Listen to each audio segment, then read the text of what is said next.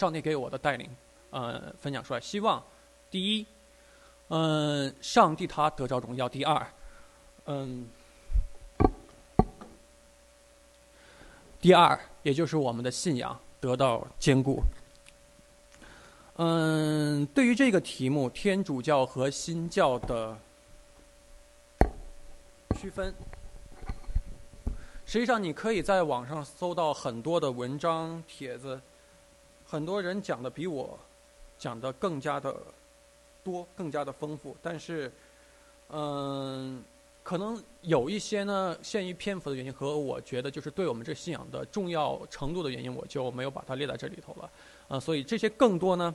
另外一个，限于时间上的原因，这个这一天信息更多的是一种，嗯，算是普及性的或者入门性的教导，更多是普入门性的东西。所以很多东西，我想在这里，嗯，比我在处理时间更长的弟兄姊妹们，你们可能都已经知道。所以，呃，请大家忍耐一下。嗯，最后呢，我要说的是，嗯，当。上帝的灵告诉你，我在这里讲的和他所要对你启示的不一样的时候，听上帝的不用听我的，勇敢的听上帝的，不要听我的。我是一个不配的人，他是完全对的，我是个可能出错误的。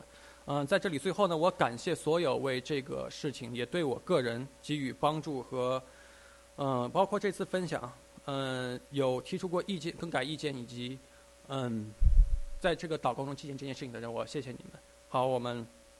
请问这东西应该怎么把我这上面的？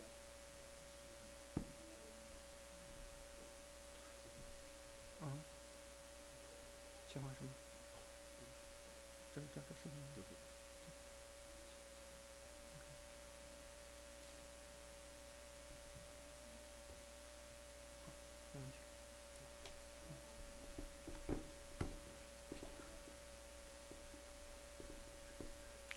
谢谢大家的耐心，我们做一个祷告吧。天父，我们感谢你，我们赞美你，感谢给我们这样一个机会，有这样一个这样一个机会，可以在这样一个嗯特定的时候分享你的话语。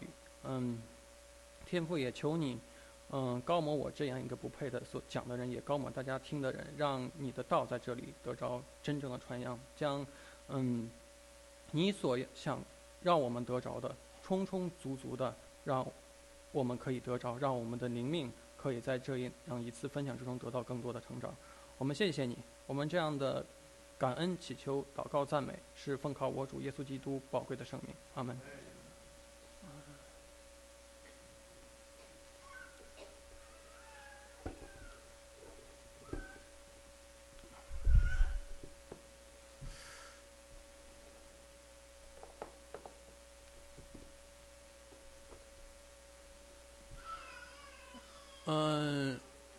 那我就先开始吧。那个，我们要回答这样一个问题，就是基督教和天主教之间的区别，我们就必须先来回顾一下教会的历史。嗯，首先从这个信仰的建立开始，嗯，大概在公元三十三年，也就是我们的主耶稣基督被钉了十字架。啊，谢谢谢谢，请翻到第二页，请翻到第二页。嗯哼。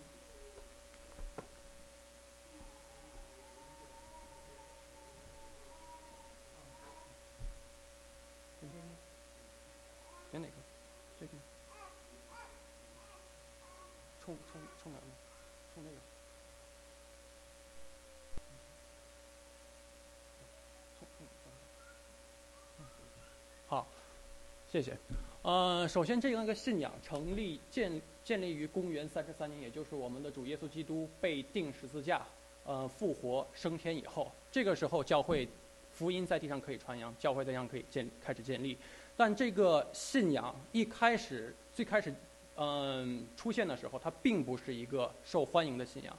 在它诞生的罗马帝国，从公元六十四年开始，到它的合法化。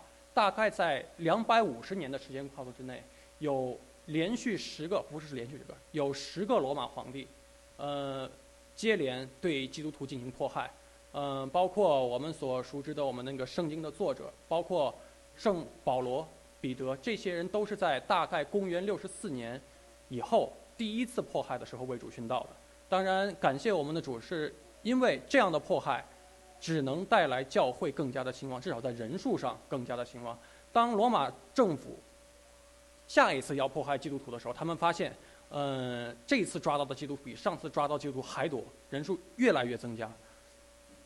嗯，在公元三百一十三年，罗马帝国西部的一个统治者君士坦丁，他在一次异象之中，得到了上帝的一个应许，说，呃，你凭着我的十字架可以打赢，可以征服这个世界。于是他就把基督的希腊语的符号画在了他士兵的盾牌上，只要接出去打了一仗，那一仗打赢了，打赢了以后，呃，他就履行他的一个诺言，就是让。基督教这么一个原来不受欢迎的信仰合法化，这在公元三百一十三年的事情。于是呢，呃，在原来这样一个地下信仰，原来这么一个不受欢迎的信仰，一个违法的信仰，这个时候登堂是成为了被众人可以接受的信仰。呃，黄弟兄，你可以点一下那个五大教区吗？那个五大教区的那个 link。谢谢。嗯，在帝国的版图内，呃，先后建立了四个，对不起，五个，呃，五个重要的，可以算是教区，也就是五个重要的教会的领导人在这五个地方。呃，从西到东，罗马，呃，亚历山，呃，君士坦丁堡，也就是后来东部帝国的这么一个中心。第三，亚历山德里亚，当时地中海东部的学术中心和经济中心。呃，剩下两个地方是两个圣城，一个是教会上，就是圣经上所说的安提阿，呃，门徒被称为基督徒是从那个时候开始的。再下去就是圣城耶路撒冷，五个教区。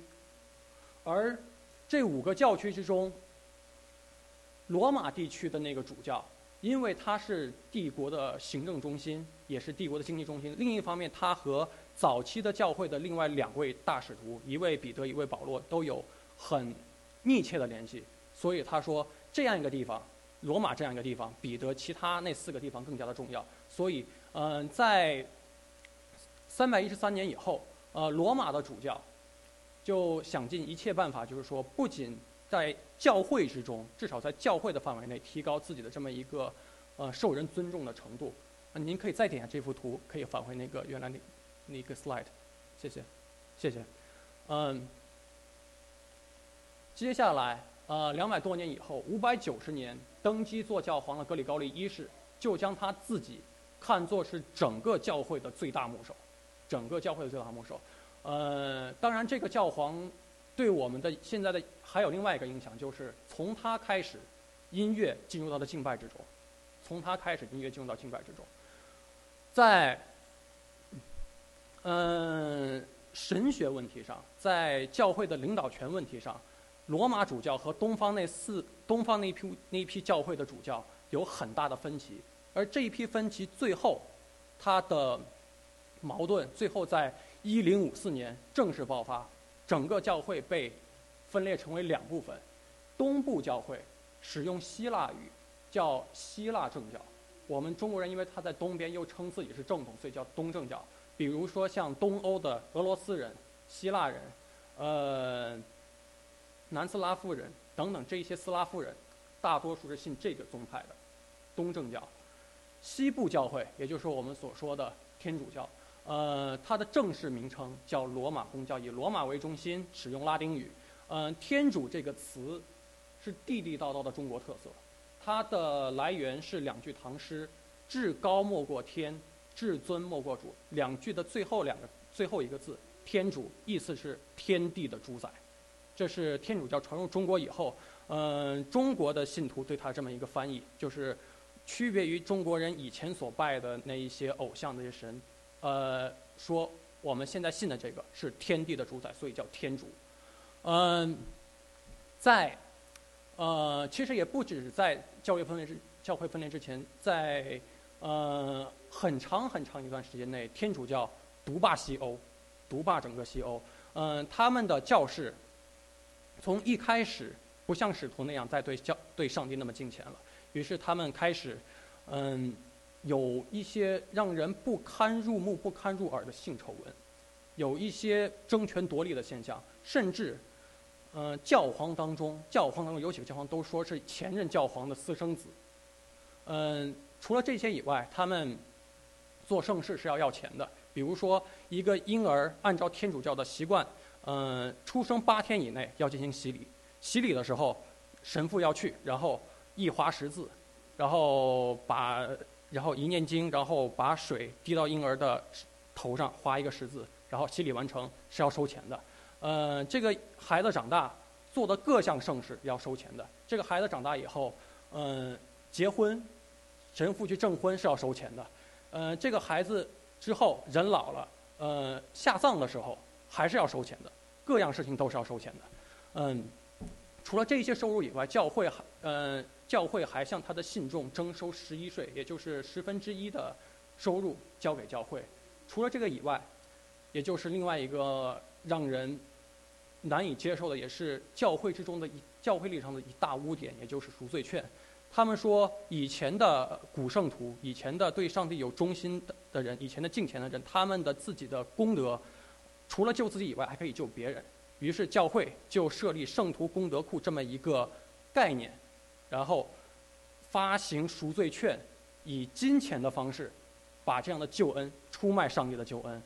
而这样一件事情，这样一件事情引起了一位天主教他自身内部的一个教士的反感。极度的反感，这个人叫做马丁路德。马丁路德借着，呃，出售赎罪券这么一个契机，这个契机，他将他自己依据圣经所列出来的神学观点，写成九十五条论章，九十五个问题，贴在大教堂的门口，让教会知道，实际上这是这样做是不对的。从他开始，从他开始开始的宗教改革，那么在这一个世纪。大概就是说，他是一五一七年开始宗教改革，在十六世纪这一个世纪的时间范围内，呃，从天主教分离出来的这一些基督信仰宗派，统称为统称为新教，又叫呃，我们中国人是叫基督教，或者叫做更正教，或者叫做抗罗宗，因为这个词根呃，protest Protestant，它的词根 protest 的意思就是对抗，对抗罗马天主教会。对抗罗马天主教会的信仰，而这个宗教改革改的就是两个方面：第一，腐朽的教会要改革腐朽的教会；第二，要传扬纯正的信仰。两个两个两个最基本的方面。嗯，这就是我们简单教会，就是更正教我们这个新教这个信仰的形成。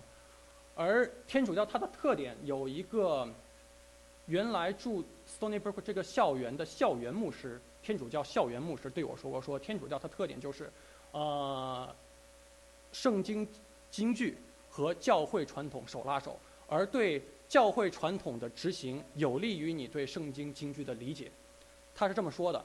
但实际上呢，除了这些我所列出来这些圣经传统，比如说教皇可以发谕令，教皇当他发谕令宣布教义的时候，教皇不可能出错，呃。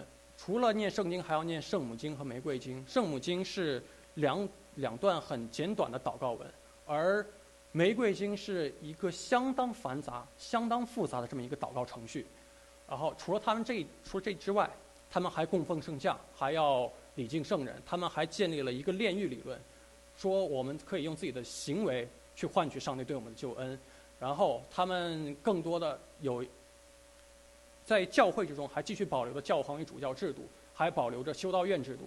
呃，神职人员是一生必须单身，不可以结婚的。另外，还有就是他们的仪式更加繁杂，有七个圣礼。嗯，当他说他们说圣经与教会传统手拉手，教会的嗯对教会传统的执行可以加深人对圣经的理解，但是。当这个圣经在教会的这个传统和圣经的记载相悖的时候，这可能就会引起另外另外的一些事情了。因此呢，我自己对天主教和新教的不同，我列了这么样五点：呃，圣经的权威上的不同，敬拜对象和中保的不同，救恩与行为的不同，呃，神职人员制度不同，圣与仪式的不同。呃，我想要说的一点是，后面四个不同，都是因为前头四个这个权威上的不同而。产生的都是和前头这个权威这个东西是有联系的。首先，我们来看圣经这个权威。呃，圣经的启示前后经历一千六百年，分两部分，两大部分：旧约圣经、新约圣经。旧约圣经的启示，嗯，按从公元前一千五百年开始，到公元前四百三十年结束。旧约圣经的最后一个先知马拉基书，他的服饰结束为止，一共大概一千多年的时间范围内，上帝启示旧约。上帝启示旧约的时候，用的是希伯来语和亚兰语。因为当时的，嗯，以色列人分裂，当然，这是圣经上的一点背景故事。以以色列国家分裂，呃，分为南北两国，南国叫犹大，北国叫以色列。当以色列国被亚述国灭掉以后，那一部分的区域的那些人民就开始使用亚兰文，亚兰文。嗯，在这呃四百三十年，公元前四百三十年之后，三百三十年。三百三十年，亚历山大大帝，呃，带领他的军队，呃，征服了可以说是当时世界上所有可以征服的文明区域。然后当时的中东地区就从讲希伯来语变成了讲希腊语，而当时的，呃，这名犹太人就需要将他们，因为他们的，就像我们现在这在这里的一些弟兄姊妹，如果你们的孩子在这儿，更多的是讲英语，所以他们更多是讲英语圣经，因为这个环境的原因。而在那个环境下，呃，希伯来人他们的子女也开始讲了希腊语，不太会讲希伯来语了。所以，呃，希伯来人就需要将原来希伯来语和亚兰语的圣经翻译为希腊语。这个时候就出现了这个七十士的译本。嗯，七十个希伯来学者在埃及的亚历山德里亚港，就是地中海东部的那个学术中心，嗯，在公元一百五十年前后，公元前一百五十年前后完成了这个将嗯希伯来语。到希腊语的翻译过程，但是不同的一点是，嗯，在其实是译本之中，嗯，这些希腊语圣经之中，嗯，除了上帝所启示的旧约之外，他还加入了两约之间的一些其他的宗教文学，它一些宗教文学记录着，嗯，当时的一些嗯天文、地理、呃风俗习惯、宗教背景等等。而这些书原来犹太没有出现在犹太人的圣经之中，却出现了其实是译本这个犹太语圣经的希腊语译本当中，所以，呃，这是这么一个这些一系列书赐经的引入。呃，一百五十年之后，我们的主耶稣基督降世为人，呃，道成肉身，嗯，在地上活了三十三年，然后，呃，复活升天到天上去了。呃，从他这之后，上帝开始启示新约。呃，在第一世纪剩下的那六十到七十年的时间之内，上帝用希腊语，当时是东方，就是当时罗马帝国东部地区所流行的希腊语，启示了新约。新约圣经一共包括二十七部。嗯，当时我当然刚才我前面提到了，呃，基督教刚诞生的时候，罗马帝国对它进行是迫害的。当它合法化了以后。罗马帝国西部教会的西部地区那些讲拉丁语的人，就迫切的需要一部拉丁语圣经。圣经是用希腊语写的，他们就需要有一个人去对这些希腊的圣经进行翻译，翻译成为拉丁语。而这个翻译拉丁语的这个人叫做圣耶柔米，圣耶柔米。呃，他在伯利恒，就是我们主耶稣基督出生的那个地方，那个地方建立的一个修道院。伯利恒修道院花了几十年的功夫，将，注意是其实是一本，是其实是一本。而不是呃希伯来希伯来语原文圣经，而是其实是一本译作拉丁语，也将新约圣经译作拉丁语。当时的圣耶柔米他自己就有这么一个想法，说既然呃其实是一本之中有包含着这么这几本书是希伯来人圣经之中所没有出现过，那我是不是应该把它删掉？他自己有这么一个想法，但是其迫于当时教会的压力。迫于当时教会的压力，他不得不把那些字经也完全完完全全的翻译好，然后放在他的那个翻译好的那个五加译本之中。五加译本是实际上是这个词拉丁语的音译，它的实际的意思是拉丁语通俗译本，圣经拉丁语通俗译本将放在他的这么一部著作之中。但是他自己的态度非常的明确，他态度非常明确。呃，希伯来语圣经称之为经典书，就是说。完全无谬无误的，可以作为标准的书籍，他说为经典书，而次经称之为教会书，教会书，也就是说有一定的阅读的价值，但实际上并没有前面那三十九本书那么有权威性的书，这是他自己的这么一个观点。于是，呃，这就是我们两个信仰之间的差别。宗教信仰在宗教改革之后，呃，马丁路德就将，呃，马丁路德和他的那些继任者们就将，呃，圣经之中天主教所称的第二经典。我们管它叫次经，天主教讲第二经典那七本书从旧约圣经之中删除了，所以，呃，我们认为那七部书不是上帝的启示，它不能被列为正典。原因是什么呢？原因第一，它第一它就是不出现在上帝原来启示的犹太语圣经之中，这是第一条，不出现在嗯希伯来语圣经之中。只出现在旧约的希腊语译本当中，而那些希腊语译那个希腊语的译本是收罗了当时的一些文学著作，而非上帝所启示的东西。第二，它本身有历史历史历史上的错误，比如说《伊布次经》有点特殊，它管巴比伦王尼布贾尼撒称为亚述人的王，这是历史上错误，是历史性错误，这是第二点。第三一点，呃，次经。嗯，不被以圣耶柔米为代表的一部分早期教会的那些神学家所承认，这是第三点。第四，呃，在我们主耶稣基督他自己在地上服侍的这段期间，和他的使徒、他的那些门徒撰写新约圣经的这段期间，对旧约圣经的引述通通不包括，引述内容通通都没有次经，这第四，呃，甚至没有提及。第五，也就是说，与天主教和新教所共同认定的那三十九本旧约圣经的正典，或者以新约的正典，它的教导是相悖的。比如说，赐经赞成人为死人献赎罪祭。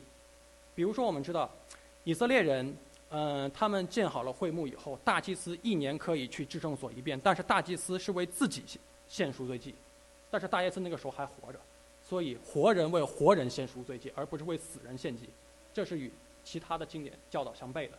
所以，也因为这样一个原因，我们不接受次经作为教会的正典。呃，而我们对正典态度呢？呃，圣经是这么说的，《提摩太后书》三章十六到十七节，大家一块儿读。圣经都是上帝所漠视的，于教训、督责、使人归正。引导人学艺都是有益的，叫属上帝的人得以完全，预备行各样的善事。这是圣经上的教导，圣经对信徒应该对圣经所具有的态度的最直接的教导。呃，因此我们对圣经态度就是：圣经全是上帝所漠视的，无谬无误。第二，啊，圣经是教会的最高权威，而这个最高权威是没有任何教会传统可以代替的。嗯，不论是教皇谕令也好，圣母经也好，玫瑰经也好，其他什么样的经书，包括使徒信经也好，通通是不可以代替圣经的最高权威性的。嗯，圣经也是所有人生活中的最高准则。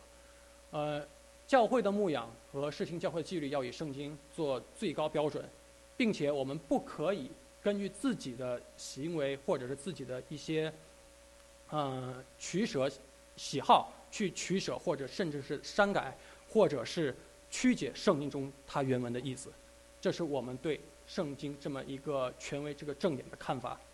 接下来我们看第二个问题，呃，敬拜对象和中保。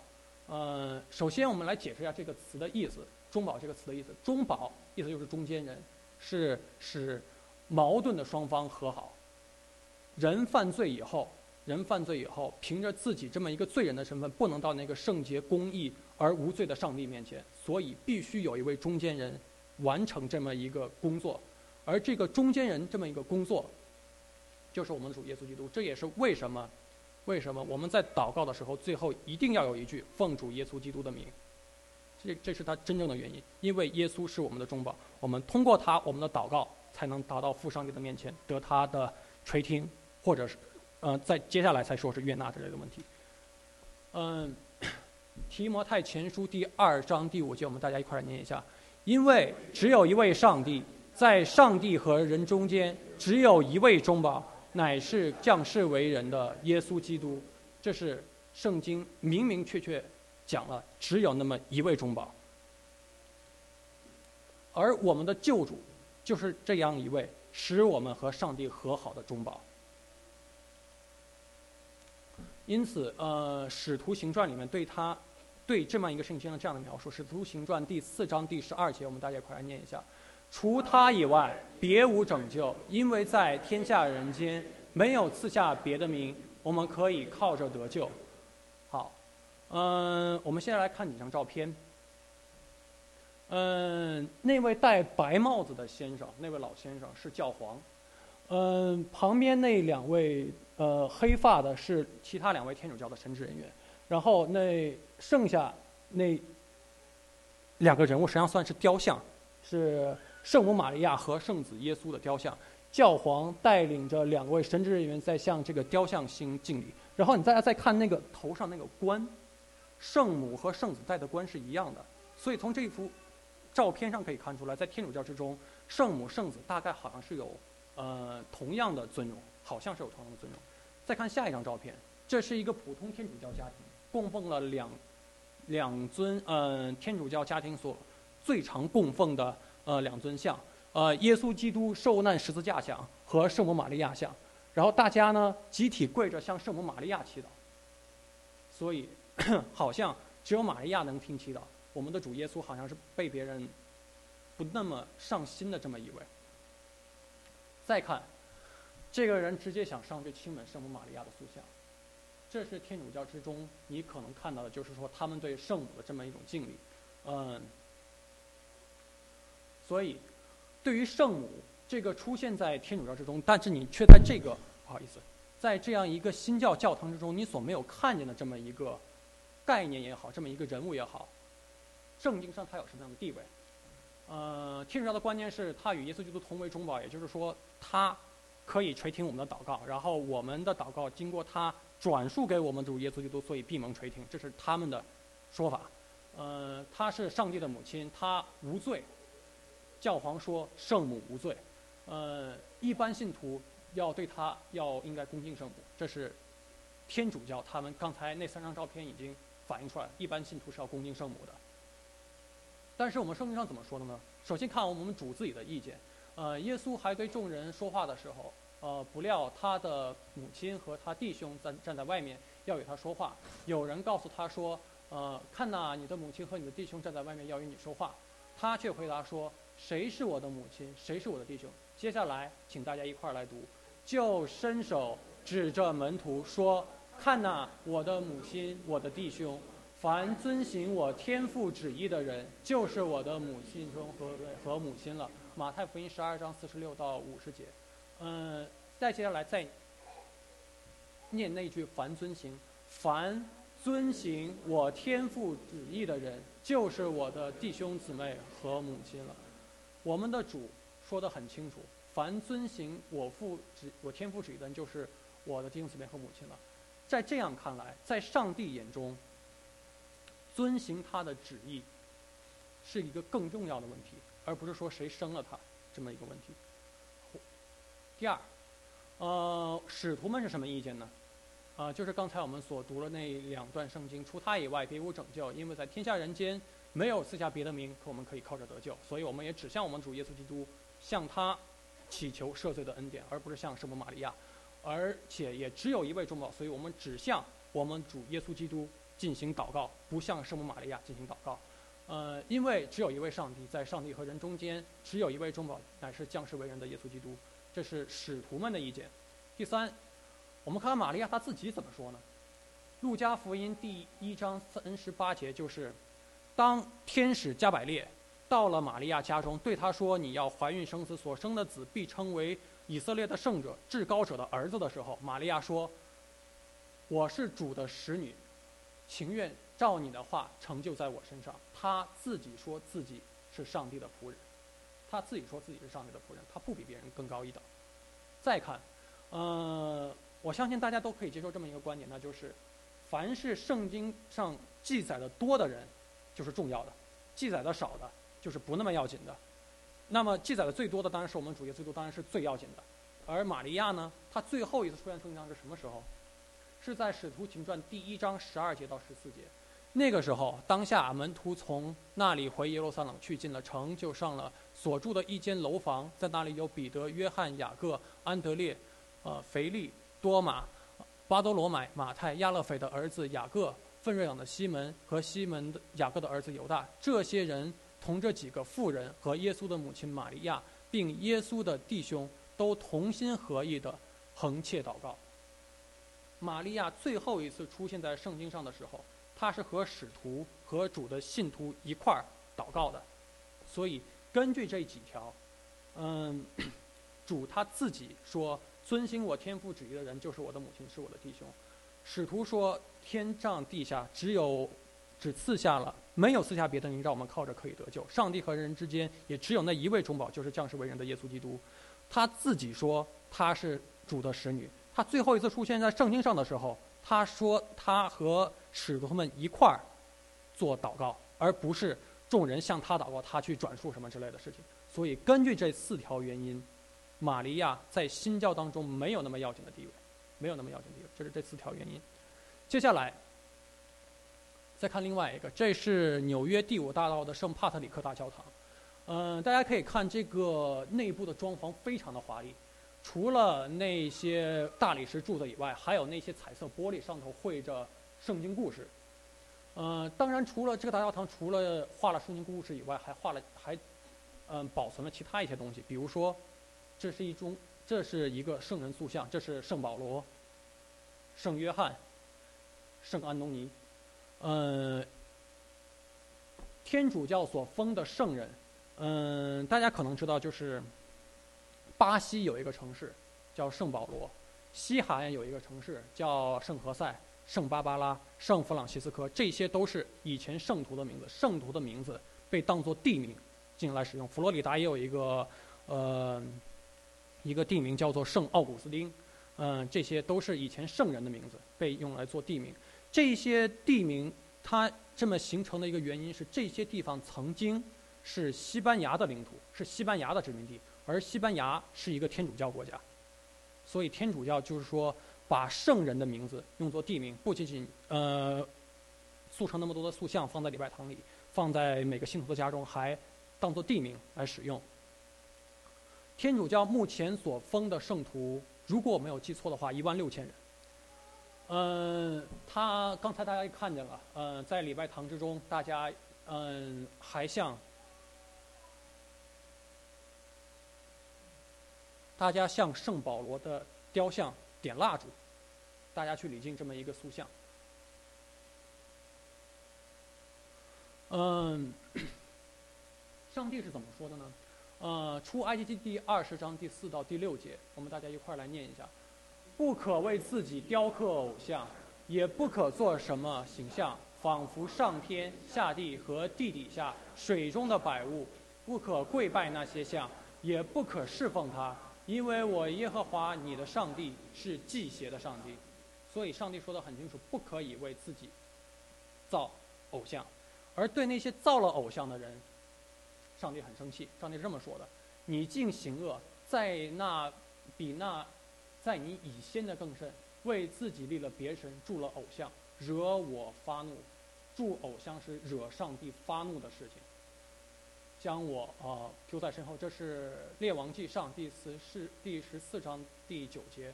嗯，上帝对一个，就是以色列国刚刚分裂的时候，对北国的那位国王耶罗伯安说的话。嗯，当然可能大家说，嗯，犹太人的规矩实在是太多，嗯，所以我们的主耶稣基督来到这世上，呃，成就了，应该说是成全了那么多的律法，使得我们今天。不用再守那样的诫命，比如说犹太人有一条诫命，就是说你穿这衣服不能有两样料子，不能有两样料子。这我身上这一，当然大家身上都一样，嗯，不能有两样料子。当然这一条诫命我们现在没守了，但是我们也没有什么不平安的地方，因为我们的主已经为我们成就了那一条诫命，使得我们这条不用再守了。而，但是是所有的律法、所有的诫命都我们不用再守了吗？实际上不是这样的，使徒。就对，当福音传到外邦人的时候，使徒就曾经开了一个会，然后最终决定向外邦教会写一封信，然后这封信上告诉外邦教会一外邦人的教会一定一定还要遵守的几样诫命，就是大家一块儿念：只要写信，吩咐他们禁戒偶像的污秽和身体，并勒死的牲畜和血。所以，偶像直到今天，上帝还是禁止的，直到今天还是禁止的。那，嗯，古代的那些圣徒们，他们是不是这么做的呢？我们看一个人的做法，也就是新约圣经第一本书《马太福音》的作者马太。啊，限于篇幅的原因，这些经文我没有打在这个 PowerPoint slide 上，但是我可以告诉你，他们同样记载了两件事情。第一件事是马太他自己蒙主耶稣基督的呼召，成为主耶稣基督的门徒，这是第一件事儿。第二件事儿，他蒙召以后，他在自己的家里请客，嗯，请我们的主耶稣基督去吃饭，然后同时还来的还有一些当时社会上公认的罪人。和犹太人中的税吏，嗯，在马可和路加这两部书里，都写到耶稣在税吏马太家里坐席的时候，或者说马太有另外一个名字叫利位，耶稣在税吏利位家坐席的时候如何如何，但唯独在马太福音之中，这一部就是说耶稣在家里坐席的时候，并没有写在谁家，但是后面的内容，他的说的话，他被。嗯，发生的一切事情都是和其他两部福音书是相同的，所以我们说这三段圣经记载了同一件事情。但是马太为什么为什么说不说把自己在自己家呢？同样的，根据那样一个原因，圣经中记载多的是要紧的，圣经中记载少的是不要紧的。圣经中根本不记载，那是更那当然是更不要紧的。呃，马太自己知道，自己在耶稣基督面前来说是不要紧的。自己的不要紧，所以他没有把他自己的名字摆上来，是要让所有的信徒，所有后来读他书的人都把他们的注意力集中在我们主耶稣基督的身上。既然被被天主教封为圣徒的圣马太是这么做的，呃，这个使徒他们这个圣徒他们的一个代表圣马太是呃在圣经之中把自己的没有把自己的名字加进去，为了让信徒把注意力都集中在主的身上。那么我们又为什么把他们像挂起来呢？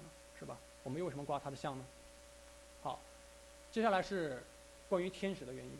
嗯，在启示录中，嗯，主耶稣基督对他的最后一位对非常亲近的门徒，当时还在世的最后一位约翰，嗯，让他看到了这世界的结束，这世界的末了所经历的，就是说所要经历的一些事，他也写下来了。当他做完这些事情的时候，他，嗯，约翰。就要俯伏敬拜在呃一个天使的脚前。当这个天使对他说：“说什么？大家一块儿念，千万不可。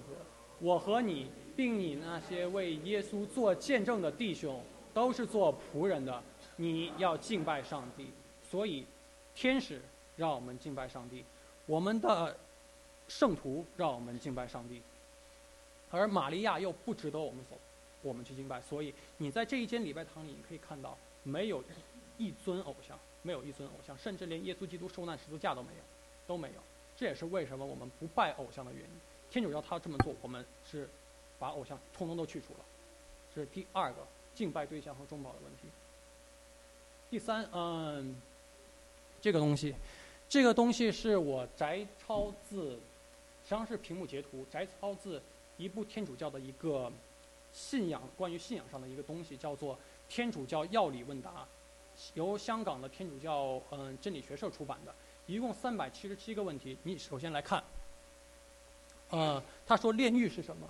炼狱是人死以后炼尽灵魂，做补赎受暂罚的所在。然后后面给出了一些圣经上的根据，但实际上那些圣经根本推不出来这个结论。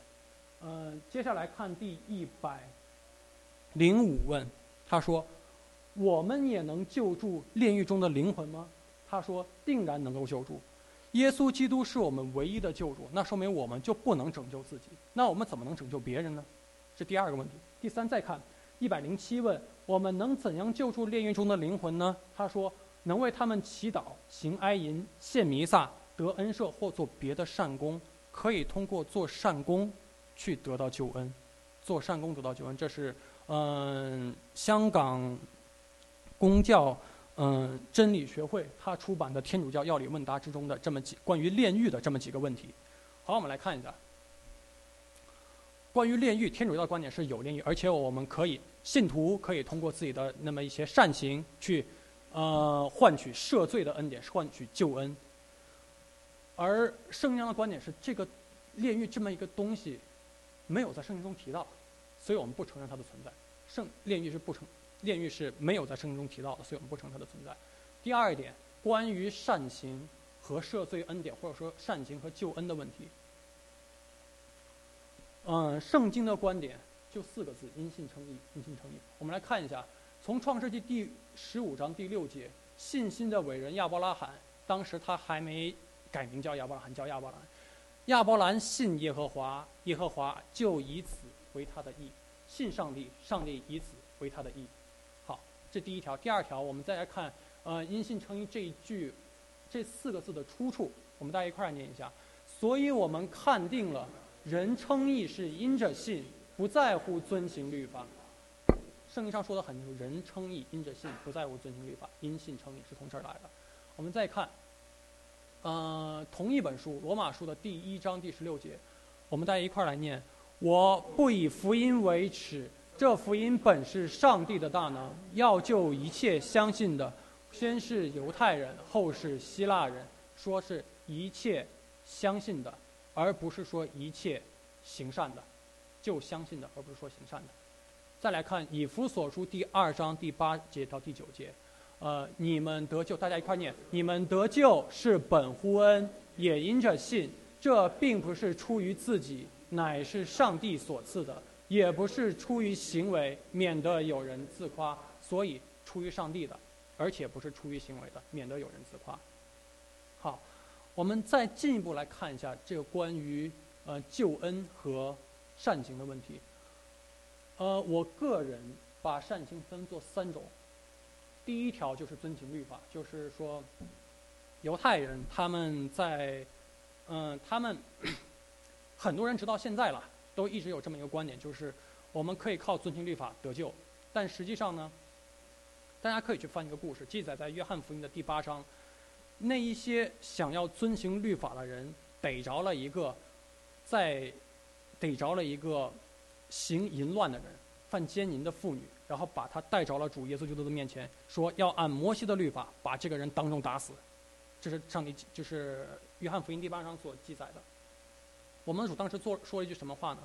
你们当中谁要是没有罪，就可以先拿石头打死他。那一些想要按律法办事儿的人。自己也是有罪的人，自己也是犯了律法的人，而犯了律法，也就是说，人是不可能完全完完完全全遵循律法上所有的规条的。对上帝而言，对上帝而言，及格，及格不是六十分，及格是一百分，百分之百完成。就是说，或者换一句话说吧，人如果能够遵循旧约律法上所有的规条。那人也是一个艺人，也可以得到上帝的救恩或者，但是这对于一个软弱的人，对一个罪人来说是不可能做到的，这是不可能做到的。而在人类历史中间，有且只有一位，也就是我们主耶稣基督，他一个人完全遵守了旧约的所有的律法，完全就他一个人，就他一个人，任何人都没有那个能力能完全遵守律法。所以，呃，罗马书的第三章第十九节到二十节说到。嗯，律法本是对律法以下人说的，让，对不起，呃，我应该先把这个圣经翻到这儿的，因为，嗯，篇幅的问题我也没有把它打上来。罗马书第三章第十九节第二十节，我们晓得律法上的话都是对律法以下的人说的，好塞住个人的口，叫普世的人都伏在上帝的审判之下。所以凡有血气的，没有一个。因行律法能在上帝面前称义，因为律法本是叫人知罪，所以人通过遵行律法不能成为一个义人，这是第一条路，第一条路走不通，第一条路走不通。第二条路，立功，比如说一个人到上帝的审判台前对上帝说：“上帝，你来看，呃，我们教会弟兄姊妹他们的车坏了是我修的，教会的下水道堵了是我通的。”嗯，那个教会的那些留学生们，他们要回国，是我送到机场的。你看，我做了这样、这样、这样那样的各样的善事、各样的善功。你看，呃，我做了这么大的贡献，你应该把救恩给我了吧？刚才我们所读的那个，对不起，以弗所书。刚才我们说这些都是人的行为，而人的行为是不可以和上帝的救恩等量齐观的。人不论做的多么好，都不值得上帝来救我，都不值得上帝来救我们。这上帝对我们救恩太大了，使得这根本就不是我们的行为所能证的。我们再把以弗所书第二章第八章第八节第九节来读一遍：你们得救是本乎恩，也因着信。这并不是出于自己，乃是上帝所赐的；也不是出于行为，免得有人自夸。像，就像刚才我。那么表演的一个人在上帝的审审判台前自夸自己做了这样这样那样的贡献，实际上是得不来救恩的。嗯，这是关于他的一些记载。所以，用立功这么一种办法不能让我们得到救恩。但是，你说基督徒是不是只要信耶稣就好了？什么样的善事都不用做？比如说，看见有人在困难之中。明明看见他，你却不去帮助他，这样好吗？当然是不好的。我们的善行还有另外一个一个功用，就是成全我们的信心或者叫忠心。嗯，我在先要讲一件事情。圣经是上帝所漠视、无谬无误的，说的是原文，原文。因为语言上的语言上的一些嗯障碍也好，或者说其他什么样的问题也好，嗯，在。任何一个翻译本都没有原文那么好，都没有原文，这是肯定的。所以，比如说这样一个词“信心”，信心不论是在嗯旧约希伯来语，还是在新约希腊语中，不论在希伯来语和希腊语之中，它和忠心这两个词都是同一个词。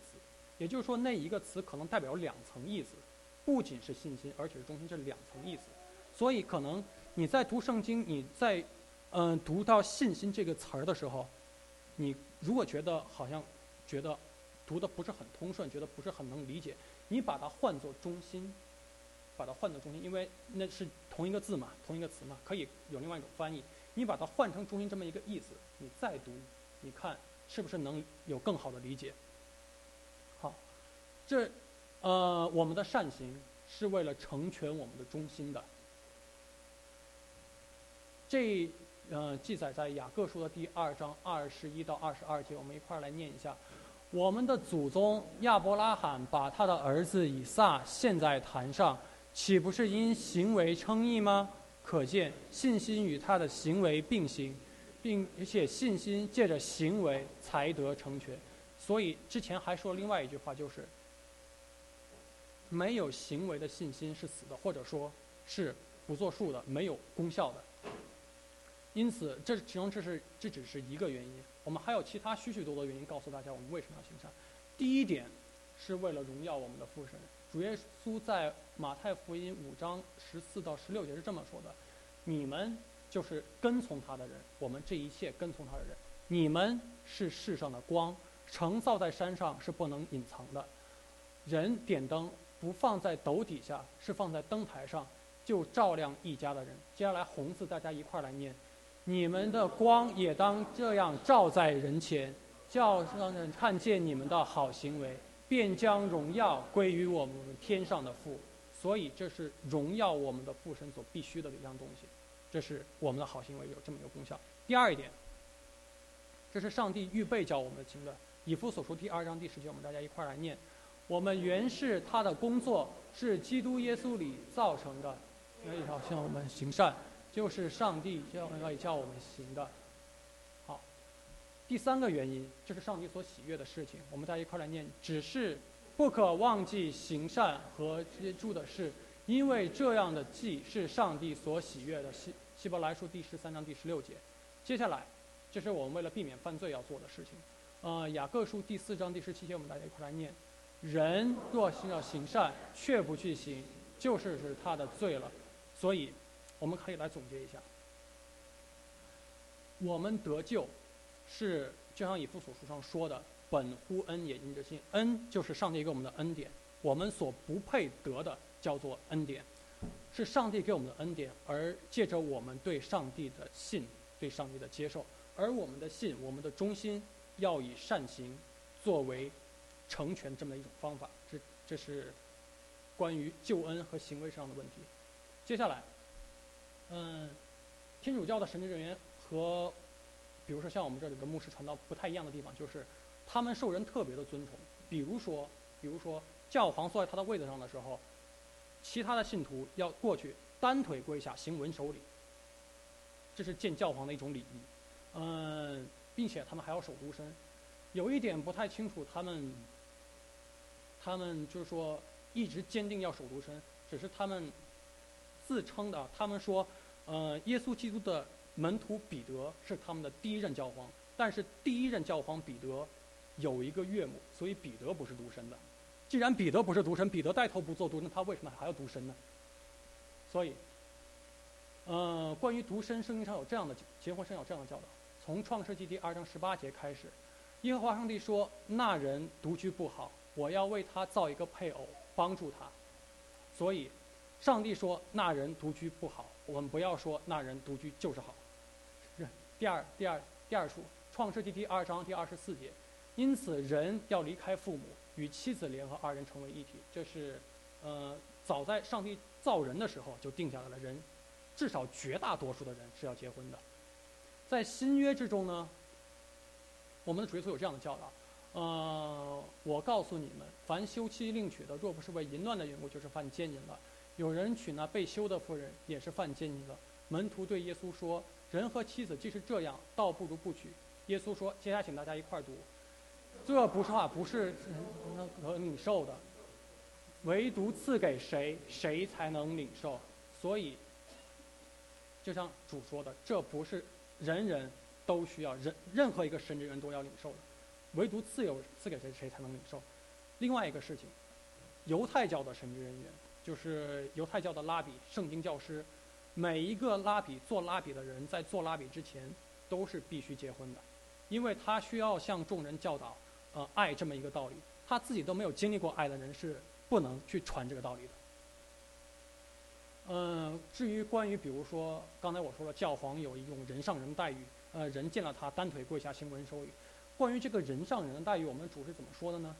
他是这么说的：说，耶稣叫了他们来说，你们知道外邦人，呃，有君王为主治理他们，有大臣操权管束他们，只是在你们中间不可这样。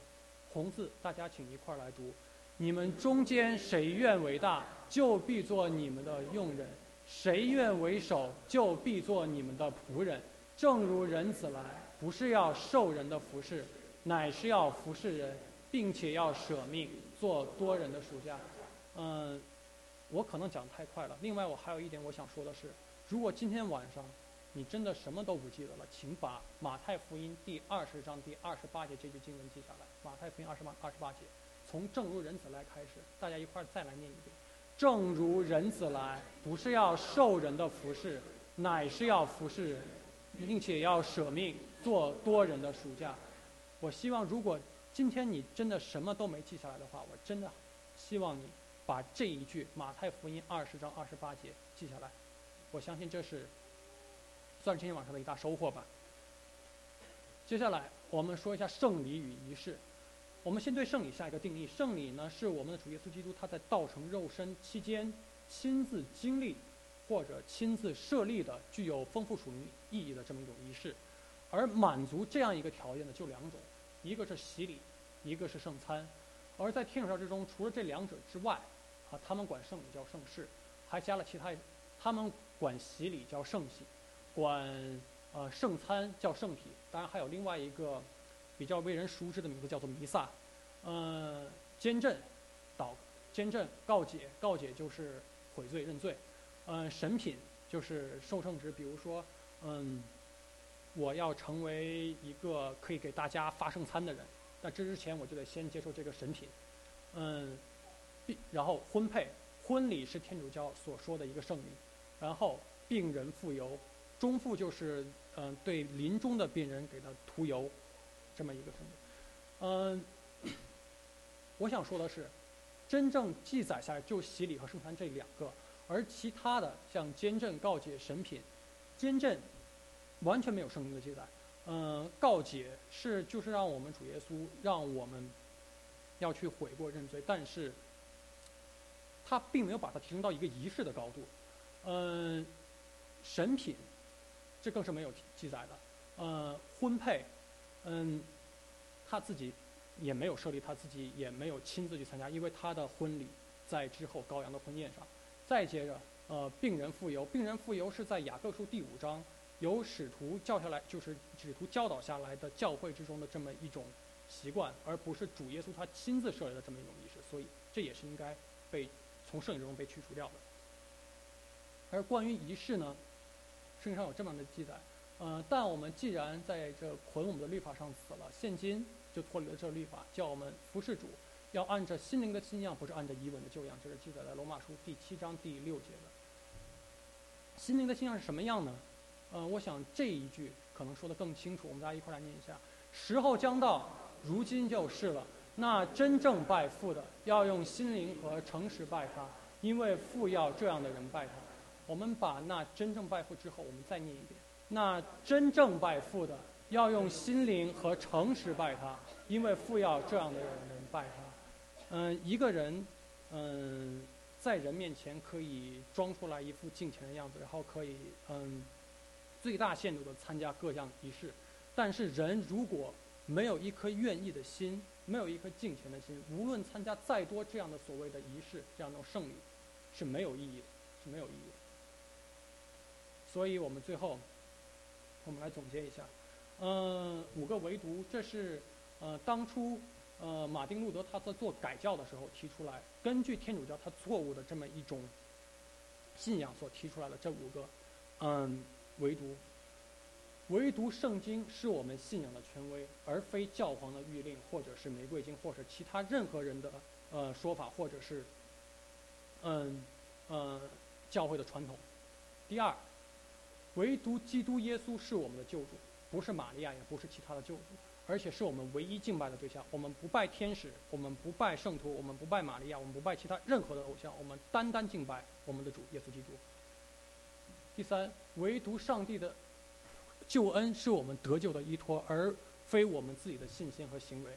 第四，唯独信心或者说唯独忠心是我们得到救恩的方法。第五，唯独荣耀上帝，我们这样做不是说，嗯，显得我们自己好像，嗯，比人更高一等，比人显得比人更道德品质更好一点，而是我们这样做是以。荣耀上帝为我们这一生，呃，最终极的目标，啊，就是。